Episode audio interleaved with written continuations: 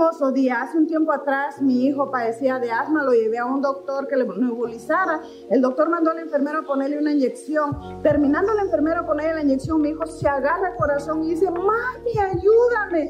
En ese momento mi hijo se desmayó, empezó a agarrar color de muerto y yo empiezo a gritar, auxilio, auxilio, ayúdenme. Mi hijo se está muriendo, por favor, ayuden a mi hijo. Corren los doctores las enfermeras, veo que traen un tanque de oxígeno y yo empiezo, me están matando a mi auxilio, ayuden a mi hijo. Lo que hicieron fue sacarme de ese cuarto, allá afuera yo llorando, ¿qué puedo hacer? Empecé a llamar a algunos hermanos que me ayudaran a orar y yo digo, Dios, me has dado un siervo tuyo, tú me has dado un regalo hermoso y es mi hijo, dale otra oportunidad de vida.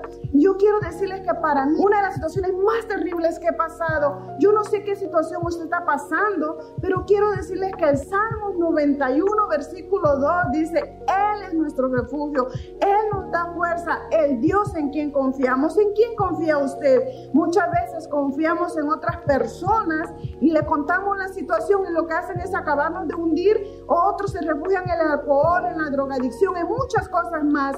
Pero yo quiero decirle que si usted se refugia en Jehová Dios, Él es el único que nos puede ayudar, Él va a ser su refugio, Él le va a las fuerzas para pasar lo que está pasando y un día usted pueda testificar como yo estoy testificando ahorita. Si usted está viendo esta cápsula es porque Dios le dio otra oportunidad a mi, a mi hijo y él es el que hace las cápsulas de fe y todo lo que usted ve en Coinonía Ministry porque Dios le dio una oportunidad más, es un gran siervo de Dios.